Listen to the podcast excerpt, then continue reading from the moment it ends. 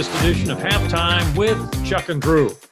You listeners, besides really wondering why the heck you're even here, and really grateful that you are, we always take time to introduce ourselves. I remain the perfect model of consistency, levity, and social grace, Chuck, and the guy on the other side of the mic remains the perfect complement to any social gathering. That includes weddings, bar mitzvahs, birthday parties, brisses, fraternity keg parties, and small coffee clutches. Yeah, if there's free food and free alcohol, I am a perfect match for it. but no longer funerals on that list after an unfortunate incident a couple of years ago involving a small animal in Phoenix. We don't want to talk about that. And by the way, he the is, lawyers say that I shouldn't. He is the one, the only Drew. Yes, yes. And Drew, as always, we have to start our show by talking about what we've been watching. And I'm going to turn from the small screen of television to the large screen of movies. Now people are able to go back with the pandemic waning. People are starting to go back to movie theaters. I am one of them. I love to watch movies in the theater. Love to sit there with a big tub of popcorn and uh, a beverage of some kind. Some beverages need to be stronger than others because of certain movies I might wind up seeing. But I went to the theater recently to see the latest installment of the long running Vin Diesel movie series, The Fast and the Furious F9, The Fast Saga. And I took my wife and my dad because it was his birthday. He loves action movies, and, and so do I. And I have to admit, I kind of liked the movie. There was plenty of action, as usual, plenty of fights, shootouts, car chases, and exploding vehicles. And in this particular edition of The Fast and Furious, even a trip to outer space, which I will not get into much depth because of the fact that there are people out there who've yet to see this film and may want to at some point or another. Yeah. Okay. So I've seen the first one. Uh, at least, is that the one where he has to steal like the fifty cars? They have like a car club, and what they're doing is they're they're robbing people and all that stuff. And at mm-hmm. that time, the Brian O'Connor character, who was played by the late Paul Walker, uh, he was charged as a law enforcement agency with stopping the gang, which was run by Vin Diesel. Yeah. That's the first one. The latest one is well, all I can say is that if you can suspend your common sense and knowledge of reality and physics, which for me is really not that hard to do because I have little knowledge of both, you can really sit back and enjoy this movie. And I'll give you the basic plot. It revolves around the conflict between Vin Diesel, who plays Dom Toretto, and his estranged younger brother, Jacob, who's played by John Cena. And Jacob Toretto has stolen the device that could create world domination for whoever has it and knows how to use it. So, I've actually, as far as what I've been watching, I've I've kind of gone back and dug something up that you brought up, and the Andy Griffith Show is on Prime Video, and I had seen a couple episodes here and there and liked it, but I was like, yeah, I'll, I'll just start watching them in sequence, and I knew it was good, but it's actually better than what I even remembered it. He's again the sheriff and justice of the peace and everything else in this little town and he's just dealing with all these crazy people and personalities a little crazy himself but uh, I, I, don't think that there's anything br- groundbreaking because everybody listening to this probably knows what it is but if you hadn't seen it in a really long time or you'd only seen a smattering of episodes it is pretty funny it is it's still a, a great classic sitcom from yeah. the 60s. And uh, fortunately for me, I do like the show. I'll watch it occasionally at the house, but when I go to see my chiropractor, my good friend Chris Ginter, he generally has it running in the waiting room. He's got yeah. a Roku or something like that, and he plays off that. And I, I saw a couple of episodes from the later 60s after Don Knotts had left the program as a regular character, but he came on to guest star a couple of times, and that was on the other day. One of them entitled "The Legend of Barney Fife," and uh, it's amazing how well that show is written. It really is. Yeah, it really is. it's really put together well. It, it's a show that the entire family can watch and enjoy. Well, for me, it will remain an all-time classic sitcom of all time, one of the best, if not the best, of all time. Mm-hmm. I wanted to tell you this. Uh, I didn't want to spring this on you until later in the show, but I think I'm going to go ahead and do this now. The Nielsen ratings are in for halftime with Chuck and Drew. Oh, this will be good. This is yeah, this is great. You realize we have a 75% share? No, that is. I, I would have guessed it was like I would have been happy with a point seven five. Well, 75%, right. So three of the four members of the Nielsen family who live up the street from me do listen to our show. okay, yeah, that's great. Okay, So the Nielsen family apparently likes us. I'm not sure about the one kid in the family who doesn't seem to like us. Uh, he must be the sane one. Next time I catch him alone out in the street, he and I are going to have a conversation. And I, I bet we can get that to 100% with the proper. Right? Yeah. It shouldn't be too much Yes. trouble. Yeah. And now it's time for the segment of halftime with Chuck and Drew that I know that you truly enjoy the most. Yes. Every week. That has everyone talking, especially me, because I'm the one that has to do this every show. and from week to week, I have no idea how I'm going to fill You're right. it until the last minute sometimes. But it's the part of the show where we reveal more about the marvelous manhood of my spectacular co host, Drew Barnett. It's called Who Knew About Drew?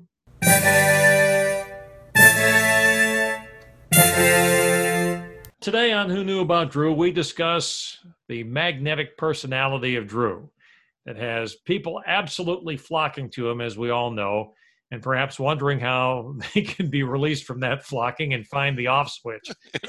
times. But they are flocking to Drew, and you know that, Drew, because Yeah. it's tough for you to go out without the paparazzi pestering you at every turn. It kind of is. Yeah.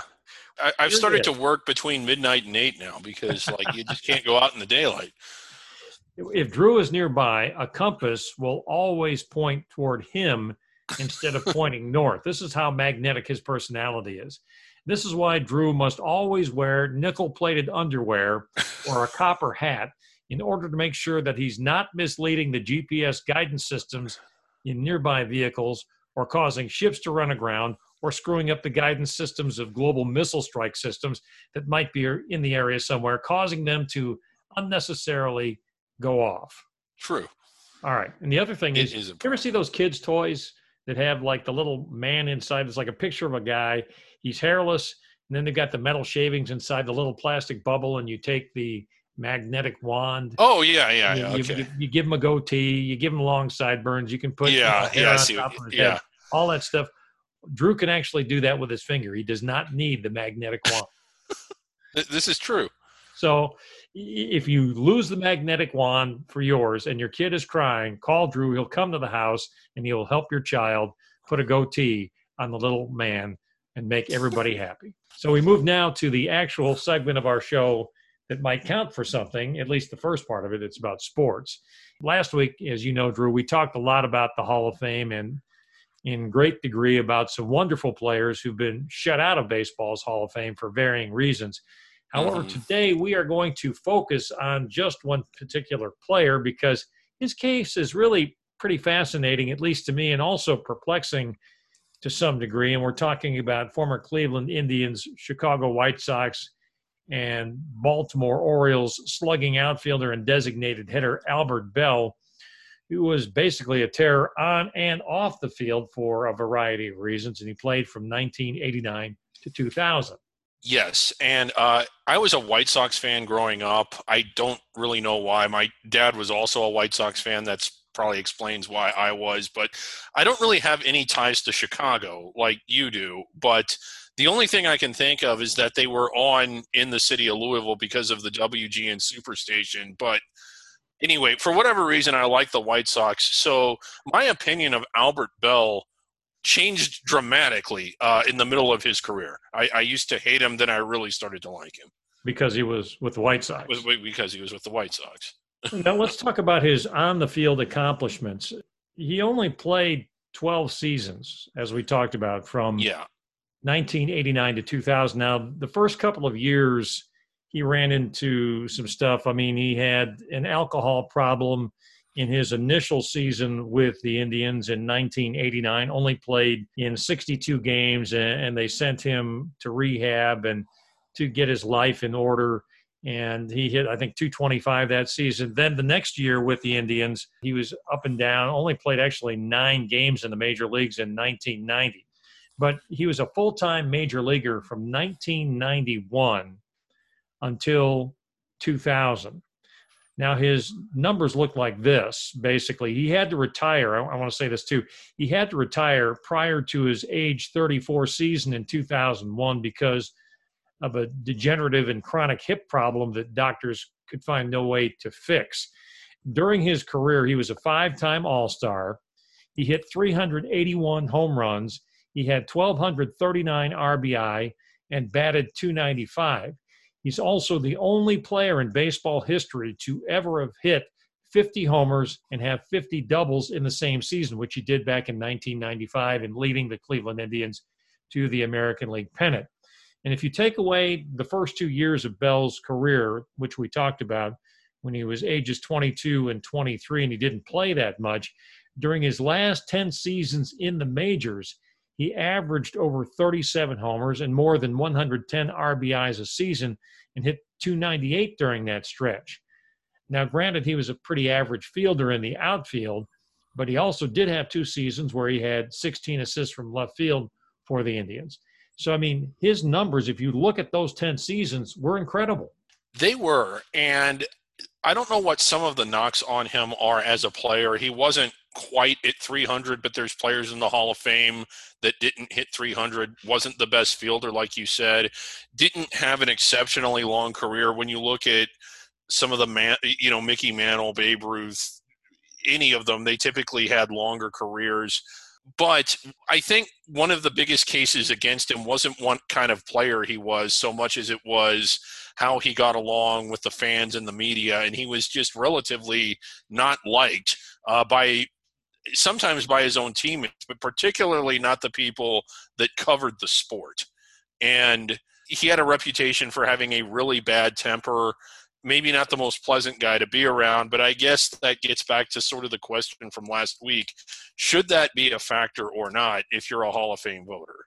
Well, let's give people some perspective, Drew, on some of the stuff that Albert Belle was involved in. Bud Black, who is a teammate of his, a pitcher with the Indians, nicknamed Belle Snapper.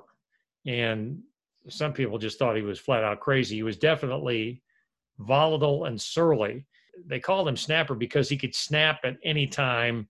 And I think one of the coaches for the Indians once said that he snapped at me. He's gone off on other coaches. You just never know which Albert is going to show up.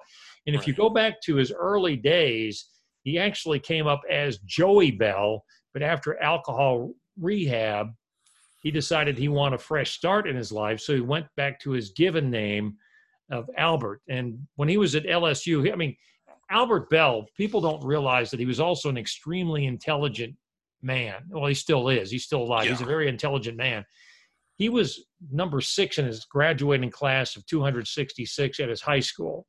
Then he went on to a career at LSU. He wound up chasing a heckling fan in the stands. It was suspended and ended up missing the College World Series. In the minor leagues, he destroyed part of a bathroom after a tough night at bat. In the majors, he became even more intense.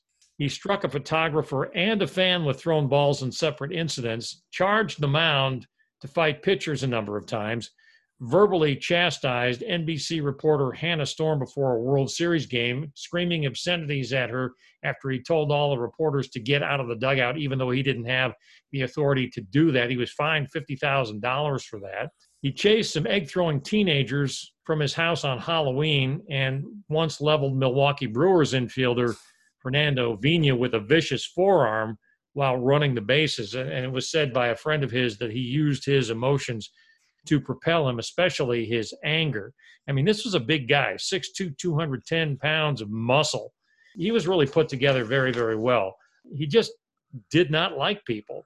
Uh, he did not like reporters. He did not like some teammates. He did not like the opposition whatsoever. Back in 1987, because he was so surly and volatile, Atlanta Braves general manager Bobby Cox threatened his farm director with being fired if he chose the outfielder during the draft. Cleveland wound up picking him in the second round. That's how his attitude actually hurt him. When he was a junior at LSU, he went after a fan, as we talked about, who'd been shouting racial insults at him during the SEC tournament. They say that his personality changed, that he was a much nicer guy until after his sophomore season at LSU when it was predicted by many that he would be taken as a high selection in Major League Baseball's amateur draft, and he was not. And then he became a very, very angry guy and then also turned to drinking. And he gave up drinking. I mean, he was able to beat his alcohol addiction and use that energy for something more positive in playing baseball. But at the same time, he played mad, stayed mad, whether he was on the field or off. Yeah. And I'm not saying, it, I think it's, it's fairly obvious he had anger issues. I'm not going to get into psychoanalyzing him too much, but you, you know the people that knew him, the people that played with him, against him, and covered him can kind of attest to that. But when you look at some of these transgressions, not all of them, but some of them, chasing a fan down who was yelling racial slurs. Yeah, that you need to let security handle that and not jump into the stands. But I don't think too many people would cry foul about that today. Going after teenagers that were egging your house, I think a lot of people would have responded the same way. You should call the cops and let them handle it. But I could understand you wanting to chase them down yourself. I'm not trying to defend him, but did you get to the point to where, yeah, he was an angry guy, but some of the things he got flack for, he got more flack than maybe somebody else would have had they done the same thing. I mean, had Sammy Sosa or anybody else chased down a bunch of teenagers that were yelling racial slurs or throwing eggs at the house, would people have been like, oh my God, that man's out of control? Yeah. Well, I remember the incident in 1991. It was at Old Cleveland Municipal Stadium. And there was a fan out there in the left field stands who was really giving him the business. And this was after he came back from alcohol rehab. And one of the things this guy was doing was inviting him to attend a keg party. Yeah, and yeah. Belle picked up a foul ball and fired it into the fan's chest. And he was suspended for six games for that. The fan was okay. He was, you know, I'm sure it stung pretty well uh, having yeah. a major leaguer with a major league arm firing a ball into his chest. That's going to hurt. But uh, Belle paid the price for it. He was you know he was suspended for six games. Yeah, you can't do that kind of. You stuff. can't. You, you can't do that. Yeah. Yeah. And you know he charged pitchers. Uh, I think in '92 and '93 was fined and suspended for that.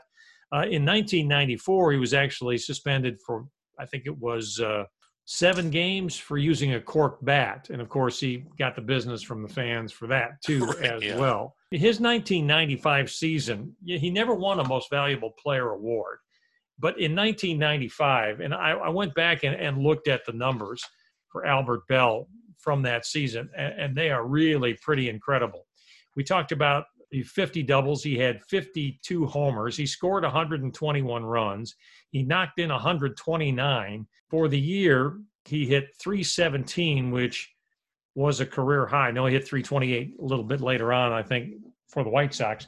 But uh, he didn't win the Most Valuable Player award. He actually finished second to Mo Vaughn, who hit 298, had 36 homers. He did drive in the same amount of runs, but didn't score as many runs. But I think Vaughn's comment was that the baseball writers and those who voted took everything into account, including character, when they were voting for the award. And I thought about that. You know, Cleveland had not been to a World Series since 1948, and here comes Belle leading them there. And personality aside, he was the most valuable player in 1995 in the AL. Yeah, he was. And there's nothing else you can point to other than character or personality or likability.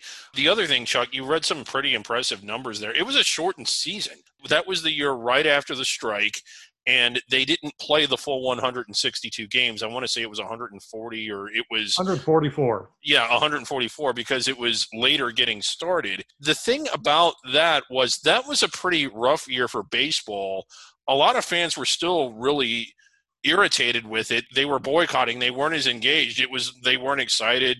Ballparks were half empty, but you had one of the storylines was this team in Cleveland that, like you said, hadn't been there in, in almost half a century, suddenly is really good. They're selling it out. And it was a storyline that baseball really needed in order to get back on track because I remember this because 1992, 1993, it didn't seem like baseball could have been any bigger. It was every bit as big as the NFL, NBA, college football. And then after the strike, it wasn't to this day, I don't think it's as big as it was in the late 80s and early 90s. Well, I want to go back, and you mentioned the fact that the season was shortened because it started late in 1995. Of course, the season ended early in 1994 in August. Belle played 106 games in 94, hit 36 homers in those 106 games, drove in 101 runs. And I talked about 328 being his high batting average. Actually, it was in the season of 1994 when he hit 357. And if you extrapolate those numbers over a full season, he probably hits 50 homers that year, too. Right. I mean, uh, had he been able to continue on in his career and play after his age 33 season for about four, five, six, maybe seven years, he would have had most likely 500 homers, which is sort of the magic number for getting into the Hall of Fame. Right. Despite all of his antics on and off the field and his attitude, it would have been very difficult for people to vote against Albert Belle for the Hall of Fame. This is about not liking a guy. This is simply Yeah. about not liking a guy and how he handles himself and his attitude toward you personally, not about the numbers, which should matter. He is not viewed as a PED guy. He was compiling these numbers well before PEDs became a real big deal in baseball. I've never heard his name connected to PEDs. His numbers speak for themselves. And Drew, I want to compare him to a couple of players who are in the Hall of Fame that people might recognize. Ralph Kiner, you may have heard of him. Uh, he played in the 40s and the 50s, Mhm. mainly for the Pittsburgh Pirates. And he, like Belle, had to retire because of injuries at a relatively young age. He retired at the age of 32, played 10 seasons. He hit 369 homers, drove in 1,015 runs, and had a career batting mark of 279. He was a six time All Star who led the National League in homers seven times while with the Pirates, hitting 54 of them in 1949. He also played with the Cubs and for his final season with the Cleveland Indians. When you compare the numbers between Kiner and Belle, Belle compares very favorably. Another guy I like to compare Albert Belle to is former Minnesota Twins great Kirby Puckett, who played from 1984 to 1995. Also had to retire early. He retired going into the 1996 season at the age of 36 after losing the sight in one of his eyes due to glaucoma, which tragically cut his career shorter than it might have been otherwise. And during his 12 year career, Puckett had 2,304 hits, 207 homers, 1,085 RBI. He was a 10 time All Star who played very well, of course, in the World Series. He had six gold gloves for his efforts in the outfield. But the things that Kiner and Puckett had going for them that Belle never had, both of those guys were extremely popular with baseball fans all around the country. They were well liked also by those who covered baseball. right. And it's the writers that vote. Right. When you look at Albert Belle and you compare and you do a side by side case study like what you just did, he exceeds people that are already in the Hall of Fame. If this were debate class and you had to and you had to say make an argument against keeping him out, could I do it?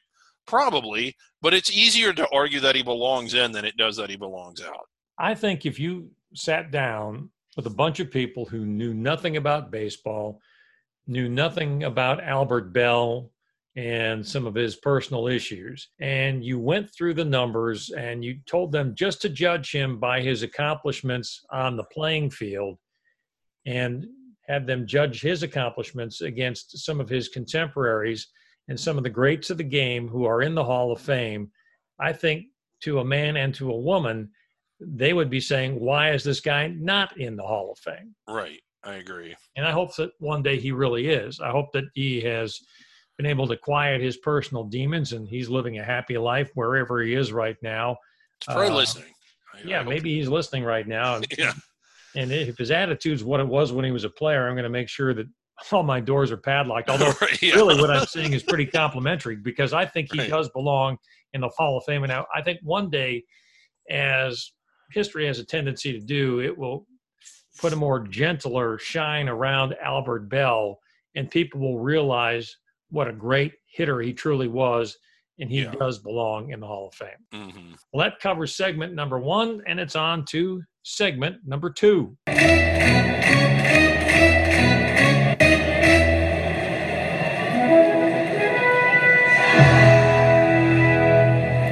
Welcome to the second part of Halftime with Chuck and Drew. Generally, during this segment, we deal with pop culture.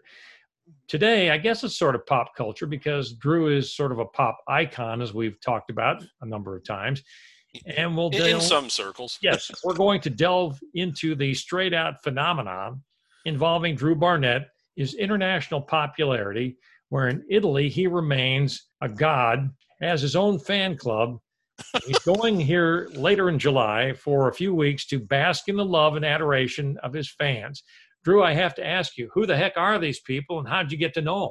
Well, let me see. Uh, I guess I initially met some of them back in college. Like, I've always been a huge soccer fan, and I sort of made friends with some of the international students, but one guy in particular that was not international, uh, former roommates, we're still really close friends, was a German major. And uh, I'd never been overseas or abroad at all, but he went to live in Germany for a while and he met his now wife in Germany. She was from Italy, so German was both of their second languages, but they ended up meeting there and then became roommates. She came here to live with him. We were we were all actually roommates in the United States when we lived up in Cincinnati for a while and we were still in our I guess earlier mid 20s when God, you had your own little mini United Nations going there. Yeah, we we kind of did. And like, you know, there were four of us in this house. So I started going over to visit them and visit some other people that they knew and just over the years year after year after year you kind of kept meeting people and getting to know them better and better and better and now it's to the point to where whenever i go over there it, there's barely time to see and do everything that you want to do uh, because it's kind of become quite this web or fan club or whatever you want to call it but where I typically go, where they live, is is a village called Caprino, which is in Verona, the Verona province. If you're a Morehead State basketball fan and you listen to the radio, I, I think that the listenership there was about what it is for this show. Uh, every now and then, we would drop an Easter egg, or I would, uh, referencing Caprino or something in Caprino during the game. You had to really be listening to hear it, but the reason we did that, and we're not making this up, they were listening to Morehead State basketball halfway around the world in this little village in Italy, listening to me and Chuck. And, you know, because they sort of love Morehead. they follow the football games, uh, they've got quite a bit of gear. There are people sort of walking around this little village in the big Morehead shirts I don't know if they entirely know what that means. I, I don't know if all of them, some of them certainly do, understand the obvious euphemism with that. Part of me will always be in sixth grade. I think it's funny that there's people that speak a, a foreign language walking around in a big shirt that just says Morehead on it. But, Yeah. but um, Oh, I wonder if anyone takes a swing at them. But to them, I think it's just cool, you know their really their cool. friend from America brought it over and they're kind of excited about it. It's kind of their college team. Now, I don't know if they know us from Kansas or Notre Dame. They probably don't. You'd have to be quite a big sports fan to know the difference between AC Milan and Hellas. Those are two soccer teams. AC Milan is really good, Hellas is not. But to them, it's just they have the shirts and they have the the gear and they watch the games and they know the guy on the radio and that's it's kind of become their team a little bit Well, because I'm the lead radio play-by-play announcer, I know you fill in and help me with color. You Yeah. did this past season, which I appreciated a great deal. do they kind of know who I am in some way? I guess so. Yeah they, they probably do and they've probably listened to a few of the podcasts. Now not all of them know english so so sometimes uh, somebody that does know it kind of has to translate for them or tell them what's happening but yeah i would imagine they would know who you are. They Well, that makes heard you probably as far as knowing English, that might make two of us, yeah or three of us, or four of us, depending on how many friends you have who are listening. But I kind of find that fascinating that here we are sitting and, and broadcasting a game, and I won't say quite halfway around the world, but close to it. You have people listening to the game that we're broadcasting. Is we sit there and talk about Morehead State University and its opponents and things like that. And uh, did they did they listen to the podcast at all? Because uh, we're talking about them right now. We'll probably mention them again in a, yeah a future podcast or two or whatever. Right, and well, they, pr- I, I think a couple of them do. Yeah, they do because they they've talked about it. But um, that was like the it? other thing at the game. They were sending us pictures of them wa- or listening to us. while we were on the air. I thought that I thought was that was entertaining. I do remember you showing me one of those pictures. Uh, yeah, they like the podcast. Uh, I guess. Well, I mean, I they say they like it. I don't know. They're they're they're probably just being nice. I mean, well, but is uh, it they, possible because you have uh, inside connections here for me to order a pizza? Yeah, it might not be in the best shape when it gets. Here. It's not going to be thirty minutes or less like Domino's. I understand right. that right now. My favorite pizza in the world is at a place that's in Caprino. It's called Atena, which is a Greek name. I don't know why they got that name. And to them, it's just the town pizzeria. It's nothing special. It would sort of be like what Cracker Barrel or Reno's is to us. Now, I mean, we really like those places, but if you took someone to one of those restaurants and they responded like, "Oh my God, that is the best food I've ever eaten in my life," they'd probably look at you like, "What is the matter with you?" So they think it's hilarious that I think that that is the best. Uh, that I've ever had, but it is. I, I mean, there's just no getting around it. Believe it or not, I, it doesn't seem real, but I'm actually leaving to go see them here in about a week, and I'm sure that that is the first place we will go. Hmm. Um, but yeah, the pizza there, typically it's thin crust. They don't really slice it. They don't really have slices. It's just by the pie. They sort of most of them eat it with a knife and fork, or some of them pick it up. But the pizza there is really, really good. What's the difference in the taste? I don't. There, I, theirs is more sort of just basic. Like it's just the crust. It's not as much. It's not as toppings heavy as what we have over here. Uh, the tomato sauce is the same. I guess the the biggest difference is just sort of how fresh it is, and they use those like wood fire ovens to to okay. cook it. All yeah. right, now I'll ask you this because I'm a Chicago guy, and that's the home of deep dish pizza, and yeah, you know, I love Lou Malnati's and I love Giordano's, uh, and there are several local mom and pops that I have gotten great pizza yeah. from up in that area. If you can't find a good pizza in Chicago, you're probably not really in the Chicago area, right? Or you don't really know what good pizza is. But do they know much about the thicker pizza, the thick crust pizza? Yeah, they have thicker pizza. There's pizza like the Napoleon pizza is thicker. There's something called pizza italiano, which is basically the square slices, but that's not like what you would get at a pizzeria. That's more or less street food. But when they've been over here and eaten the Chicago pizza, they really liked it. Uh, really? It's not what they would consider like to them. It's almost like a different type of food, but they they actually like the food over here a lot. One of their favorite places is Cracker Barrel, which I think is funny. But when you stop and think about it, there's nothing like that over there. There's no southern what do you call it soul food or southern type of food like what you get at cracker barrel and they just think it's amazing well i like cracker barrel too i mean yeah i love the breakfast there obviously and uh, right. fried chicken is great uh, i mean it is kind of a piece of Americana, and I can see why they might like it. Yeah, they love cheeseburgers. They don't again things that you normally get over here that that you just kind of think are kind of routine. They might not get but a couple of cheeseburgers a year. You say they like football. They follow Morehead State football. Do they understand the game pretty well? One guy in particular absolutely does. He loves football, always has. And I guess that's almost sort of like being a huge rugby fan over here. Like, yeah, there's people that like it, but, you know, nine sports fans out of 10 probably don't. The rest of them, they don't really get into American football.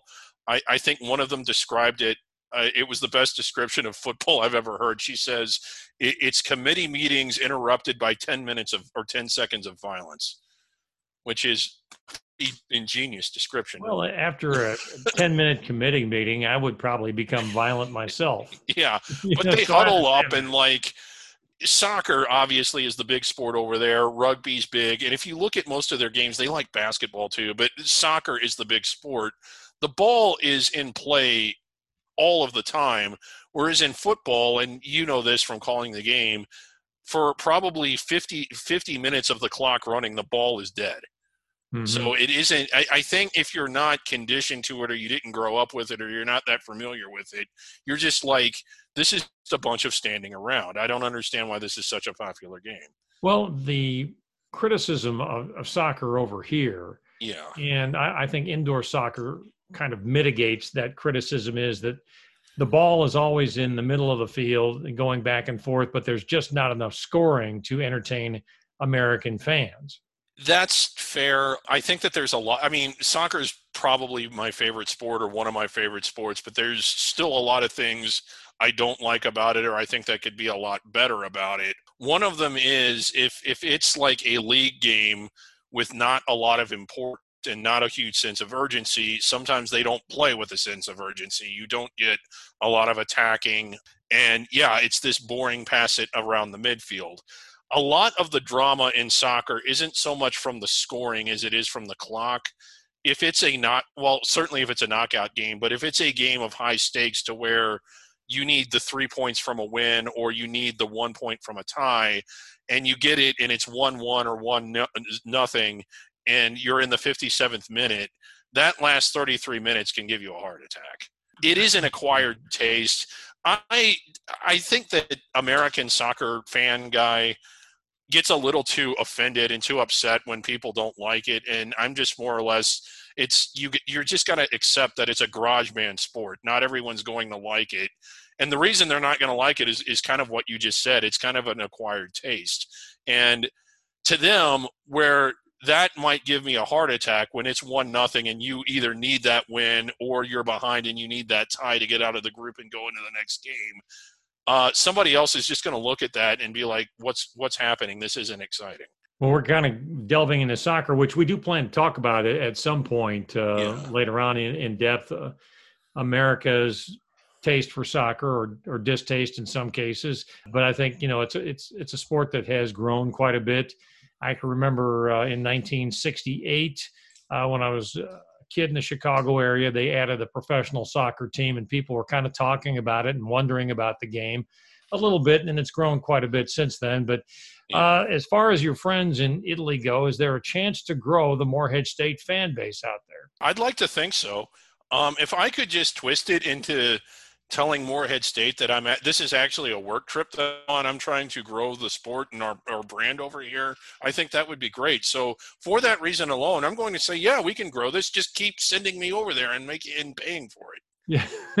well, it's nice to have an international fan base, not only yeah. for Morehead State, but for halftime with Chuck and Drew. I think that's important right. as we move forward with this show because as we wear out our American audience, we're going to need to go to new places to find right. new people that are not worn out by us. I'll say this, Chuck. I know that Morehead State hasn't done a foreign tour in a while in in pro, in any sport and might not have any plans to do it anytime soon.